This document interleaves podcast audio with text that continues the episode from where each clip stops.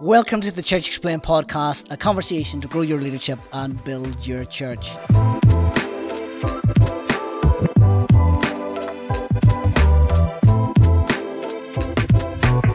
Hey, I'm Dave McKeown, And I'm Nathan Benger. and we're the hosts of the Church Explained podcast. Welcome today to our podcast. We've got a very special guest, a guy by the name of. Jonathan Moynihan.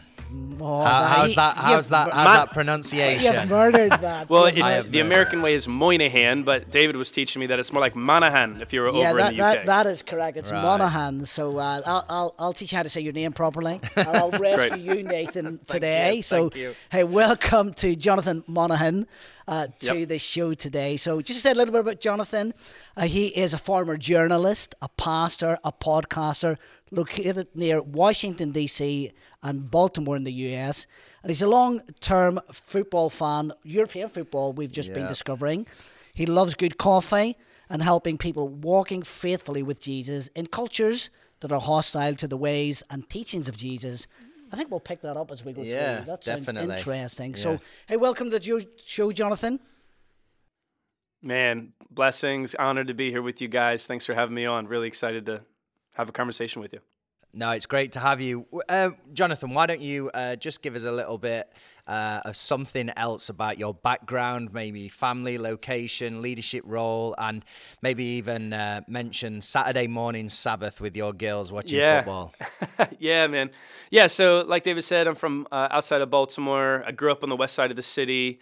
Then my family and I moved out um, into the suburbs, which is just a very dense suburban context between DC and Baltimore. Um, I currently serve in the role as a teaching minister at the church that I work at called Mosaic Christian Church. I'm sort of like the associate pastor, number two there.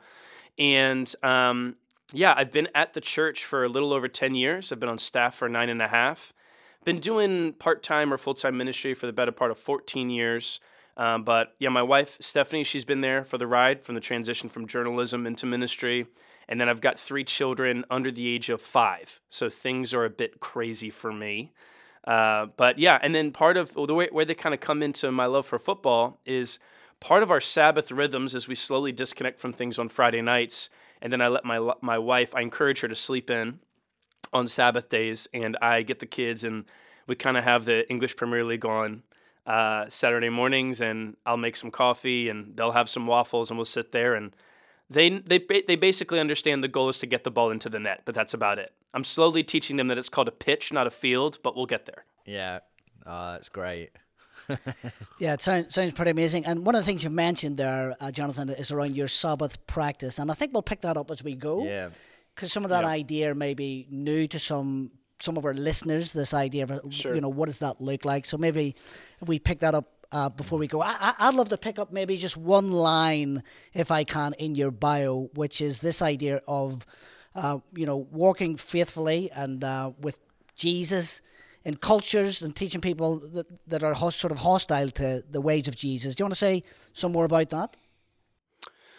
Yeah, um, I think for a long time, and, and you guys are in Europe, so you've always been about probably a generational step ahead of America. America tends to be behind you all when it comes to faith, religion, culture.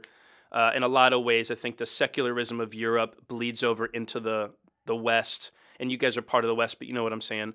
And so, uh, all I mean when I say that is typically, for a long time, the teachings of Jesus have been slowly but surely been poked at and prodded at from Western secularism, you know, pluralism, where or rel- moral relativity, where everybody has their own way. So the claims of Jesus and his exclusivity as the way to God or the way to peace and the way to freedom, those claims have been poked at for a long time.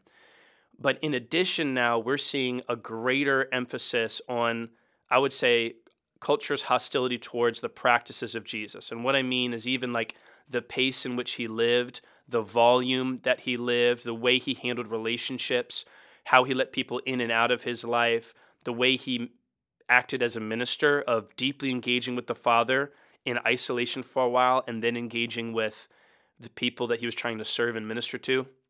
I think for a long time in secularism and, you know, sort of post Christian context, the teachings of Jesus have been, you know, a point of, of friction. But now I think the way of Jesus, the way he lived with our digital culture, um, the pace in which we live our life, the expectations of pastor have gotten so big that I think imitating the way Jesus lived in a modern ministry context is just getting increasingly difficult. So I'm really passionate not just about teaching people the words of Jesus, but helping them figure out how do I live the way he did, because ultimately that's what apprenticeship looks like. Not just knowing what he said, but actually modeling the way he lived. That's great. And um, yeah, some great thoughts. I love that. Um, you know that phrase that you've been using, uh, the ways of Jesus, and I wondered if you'd just uh, kind of explore maybe some of the shifts for you as a leader in the last two years in terms of practicing the ways of Jesus, and also explaining why you made those decisions. Yeah, um, I, I, would preface it by saying some of these shifts occurred for me uh, through some brokenness in my life in 2017, 2018, 2019 but they were certainly accelerated during the pandemic. I think we'd all agree that COVID and just the cultural moment that was 2020 sort of heightened things. Um, you know, you know, um, uh, race conversations in America I know bled all over the world. Politics, the partisanship of America has bled all over the world, um, and so you know, I wouldn't say that 2020 it all began there. I would just say it got accelerated to a new extreme. But um, I, I think a lot of it comes down to the fact that uh, what what I just talked about the not just the teachings of Jesus but the way of Jesus. Um, some of those things started. Some of the pillars of my faith started to not deconstruct, but were exposed for being faulty in like a season of life between 2018 and 2019. And you know, my identity being rooted in the metrics of ministry, my validation as a pastor being rooted in how well something is growing or not growing, like all of these unhealthy sort of integrations of identity and calling really started to get exposed for how toxic they were in 2018 and 2019. So when 2020 hit, and all the ways that typical pastors can validate themselves and their ministry and God's blessing on their life, all we were stripped of all those things. And so it was just this epic exposure of some of the faulty faith practices or ways that we measured efficacy in ministry. And so for me, over the last two years, basically how I minister and the way in which I present myself as a shepherd had shifted dramatically a little bit prior to the pandemic, and just the need for that increased more and more. And so instead of coming from this place, I'm your typical like Enneagram 7, charismatic, rah rah, high energy person who was always big at like rallying the group, getting the volunteers ready, and go, go, go. And now, coming out of these last several years, I would say I'm, I think people would describe me as a, a minister who operates from contemplation and quiet presence and prayer far more than like coming up with what the next big leadership topics are or zingers is what we call them or tweetables you know like trying to say the right things that make things stick. And so in our hurried you know manic metric obsessed life of being a, a minister um, i've really just found the spiritual disciplines of solitude and making silence a big part of my life uh, bible memorization and really reshaping how i view prayer. Um, it's really operating from like a hurried state to a contemplative state. That's really been the biggest shift for me um, so in short, that's been. I think that's an answer to your question. I got a little sidetracked there. No, yeah, no, no, great, great, great answers there. And I, I, just wonder if we can pick up on a few bits that you've said, and maybe around. Uh, the, the thing I was thinking of was, um, obviously, there's been a big change for you in your approach to living the ways of Jesus. But I was sort of thinking, those around you then in your church, because you've been there for, as you say, 10 years, have they noticed the difference yep. between what you were before and where you are now. Yeah. I'm sorry. You, So you're asking what are the ways that they've noticed? Yeah, yeah. So have have have they noticed? Because obviously there's been a shift for you internally. But yeah. have, they, have, uh, uh, have those yeah, around I would noticed? say the the people who noticed first were my staff. You know, I lead about six full time staff. Our team is 14, and I'm directly responsible for six of them. Um, and so some of the things that they noticed was um, I was just slower to speak, and uh, uh, I think out of the overflow of learning how to listen to God, we learn how to listen to others well. And we even look for moments to see the divine in our small interactions with other people. And so learning to be still and silent with God became a major factor of my own spiritual formation and disciplines, which then in turn makes it so I listen a lot more. And I'm a talker, like I'm a teaching minister. I lead our team. They come to me with questions. I try to give answers. But um, seeing how powerful not speaking is with the Father became a way in which my solitude overflowed into my leadership. And so my staff, first and foremost, would tell you, John, I think they would say it's not that I don't have much to say, it's just I'm more selective in what I say so that when I say something, it goes even further.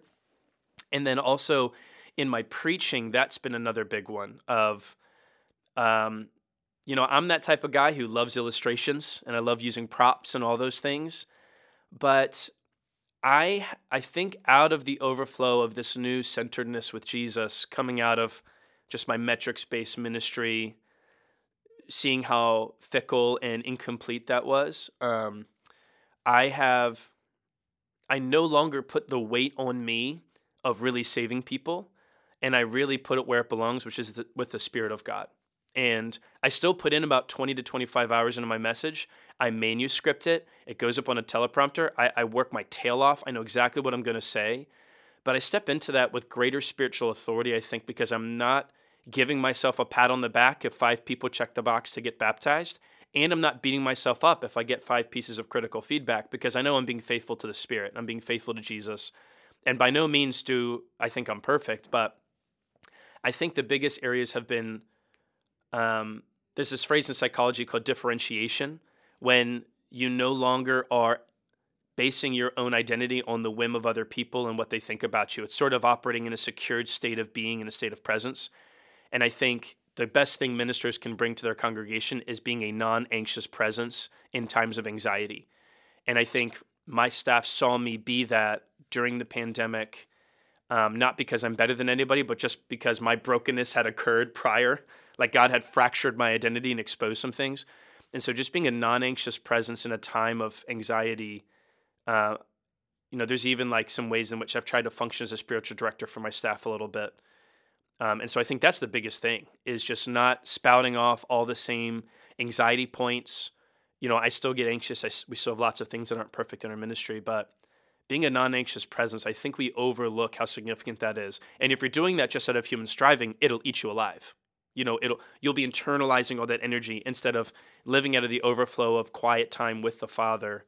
Um, that's just been my lifeline. You know, I notice a difference in my leadership when I am sort of dwelling and abiding in the presence of God. And I'm not I don't come from a charismatic tradition, so I'm not talking about some Pentecostal stuff. I just mean sitting and being quiet like Thomas Merton Henry Nouwen talks about. But that's been the big area, I think. That's what that's what they'd say. I think John is far more slow to speak, more contemplative and more prayerful than we've noticed over the previous 8 years. Wow. I love that. I love that line you just said. Uh, a non-anxious presence in an anxious society. I think that's a, a great line. Um, you mentioned something as you were talking earlier around uh, kind of like your spiritual practices, or even um, you know like the way you know practicing the way of Jesus or following Jesus in that it become faulty, and then you use this phrase: mm. you didn't deconstruct, but you realized it was faulty. And I guess for a lot of people um, where they see it's faulty, they begin to deconstruct. And so I just wanted to ask the question how did you do that healthily? Uh, so you mm. didn't, you know, you didn't deconstruct your whole faith, or you didn't deconstruct uh, your relationship with Jesus so much that it, you know, harmed it in a sense. Yeah, that's a really good question. I mean, just to be real honest, I think part of it was my livelihood dependent was dependent on me being in ministry. You know, like my retirement, my salary, so it's different for me, and also just the community I was in. It was for me when when I started to see ministry not grow the way I wanted. My answer wasn't okay. Something's wrong with Jesus. It was something's wrong with me. And so I think a lot of the times when people deconstruct, there's such this elevated sense of self that we have to be true to ourselves and true to like those inner thoughts and impulses that we almost prop up our own sense of being and humanity as like the ultimate God. And so when the deities we've pre- been presented through Christianity no longer serve us, we put God aside instead of putting ourselves aside. And so in my instance, you know, the biblical worldview I had, strong community I had, you know, being rooted in scripture, my impulse is always that when something goes wrong, it's not God, it's me. Like somehow I'm off. And so I can't speak to every single moment of deconstruction, but for me, that's what kept me grounded. And so when I people would speak. My ministry wasn't growing the way I thought it would. And we were still baptizing people, but it wasn't up and to the right the way I wanted. Attendance wasn't what I wanted. But people would speak over me scripture about God's love for me and how, you know, excited he was about just who I am as a son of God. And I, in my head, thought, that's a bunch of bull. Like I couldn't believe, my heart was so hardened. I could not receive encouragement of scripture, of God's promises over my life. And so for me, I went to counseling for eight months, like every week or every other week, just to realize where am I projecting onto my Heavenly Father a version of fatherhood that I learned through the brokenness of my life, but it is not true of the God of Scripture. And so that just, I think, it wasn't like I'm humble. It was just, I just have a really high view of the Lord, and I've seen Jesus change so many people's lives in my own life. My default is just to assume something's wrong with me. And then I think one of the big tensions of deconstruction is I I didn't plan this, but we view we often view deconstruction as like an intellectual problem, but it's actually something that only gets solved through relationships. And so one of the tensions of deconstruction is people started seeing their their faith fall away in the middle of a pandemic when they were in isolation and there were no relationships that could come alongside them. And what we see from Jesus with the two men on the on the road to Emmaus, I think that's how you say it, Emmaus, they they are they are doubting. Like they're walking, Jesus is dead, they they don't know, and Jesus draws near to them and he almost reconciles what we would consider deconstruction a little through relationship, not intellectual bombardment. And so I benefited from being in community as people could almost believe for me the promises of God over my life while I myself was doubting them. And that covered me because I was in community and it kept me okay. And so, to the person, to the leader who maybe is doubting like the goodness of God or his blessing over their ministry, my my biggest caution would be don't allow yourself to fall into digital discipleship or digital community. Be in physical, literal community around people who can believe and speak those promises of God over you, even when you don't believe them. Because I think looking back, even processing with you now, that's what kept me solid. Was I had men and women around me who just did not create space for an ounce of doubt about the love of God over my life to take root. So good. Yeah, great, great answer there, and great insights as well. I think for lots of leaders yeah, listening. Um, I mean, you've shared a little bit about the brokenness. Um, I, I, just wonder if we could um, maybe explore that a little bit further of what caused that brokenness. I mean, you've shared a little bit about what solved it for you, mm-hmm. but I mm-hmm. wonder if it would help some of our listeners to to work out what caused that for you, the brokenness to begin with. Yeah, well, I, I in sh- the short version is I learned through therapy that I, I in my ministry experience, I had never led a ministry that didn't explode and grow. And so I led a college ministry with no staff that got to like 350, 400 kids. And then I went and launched a like missionary team down in Orlando with uh, an organization I was a part of, and we were launching Bible studies, and it was great. And then I came on staff at our church, and we were like a hundred and 90 people and we doubled twice in two years and we became a church of like 800 and then we launched a campus because we outgrew and i was the campus pastor. And we had like a million dollars. We launched like 25 minutes down the road and we launched with 500 people and then two years in we were a church of 200 people so i grew it from 500 to 200 and that failure and by the way we still baptized and saw 73 people repent of sin, put their faith in Jesus, and become new in Christ over the span of those two and a half years. So, how sick was I that we saw 73 people give their life to Jesus, yet I felt like a failure and thought the ministry was a fraud and that God wasn't on didn't have my back and that I was a failure. Like whenever people talked about the campus around me, I would weep, like in secret. I, and it was it, I, I wept not because I was sad, but because I was angry which was the emotion that hid my depression and sadness. And so I noticed some people, you're gonna be like, you had a campus of 200 people and you're upset. Exactly. That shows how toxic I was. Like I was so unhealthily integrated into the metrics of success and like what I thought success was that I didn't know who I was as a pastor and I didn't I couldn't look my volunteers in the eye and say God is with us unless we were hitting certain metrics which were really fueled by our western corporate executive style of leadership and I'm not against those things the local church needs the best leadership in the world but um, I was just so unhealthy.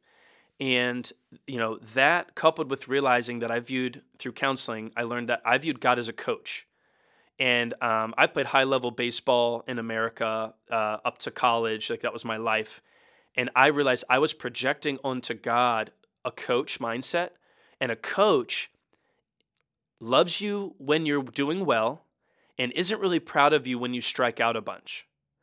But a father, when he drives you home after you strike out four times, you're still his son. But I was viewing God as a coach, not as a father. And I had to sort of, excuse me, peel back all those layers that my identity was built upon the sandy foundation of performance and metrics and optics and aesthetic. I even had to go to this like weekend intensive where I realized when I transitioned from a city school to a suburban school that had money, I was ridiculed because of how poor I was. And I learned if I'm good at sports and I'm charismatic and I'm desirable by girls, I can blend in my wounding or I can hide my wounding. And there's even some ways that ministry has sort of tickled that brokenness because I can be good enough as a communicator, I can be desirable, I can be charismatic. And so all of this swirling together over the span of about two and a half years, coupled with trauma in my wife's side of the family that we had to navigate, all of it forced me to get brutally honest about do I believe that there's nothing I can do to make God love me more and nothing I can do to make God love me less? And out of that grace and that new foundation, can I learn to just be with the Father and lead from that place instead of feeling like I have to go do more? And the paradox is when I've learned to do less with the Father, I think God has blessed my ministry more. But it's not transactional, right? Like there's no promise of that. But that's a little bit of like what sent me down the rabbit hole of just pain and just brokenness and, and isolation. And I think most pastors go through that at some point when they realize this ministry is based on me, not on like the blessing and gifting of God. So what do I do with that? And we either double down on the metrics we can control, or we actually surrender and give up control and let God do what he only does. Great, great, yeah. Yeah, and um, yeah, just I, I think it's so helpful uh, to people. And so, th- thank you for being so open and honest yeah, about uh, that. And uh, I think would be super helpful. So, just thinking about uh, practicing and implementing the ways of Jesus, what are some of the practical steps that you've taken uh, into your life, family, and ministry? What have been some of the challenges around it? Uh, yeah, yep. just dive into that. So, there's a. Um, there's a famous American novelist named David Foster Wallace he uh, took his own life a while ago, but he was like a really big cultural commentator. And he has this book that he turned into a commencement speech called What is Water? And it's all based on this story of two young fish swimming, and eventually they come across an older fish. And the older fish sort of nods at them and says, Morning, boys, how's the water? And then he swims on, and the two young fish keep going for a while. And then eventually they look at one another and they say, What the heck is water?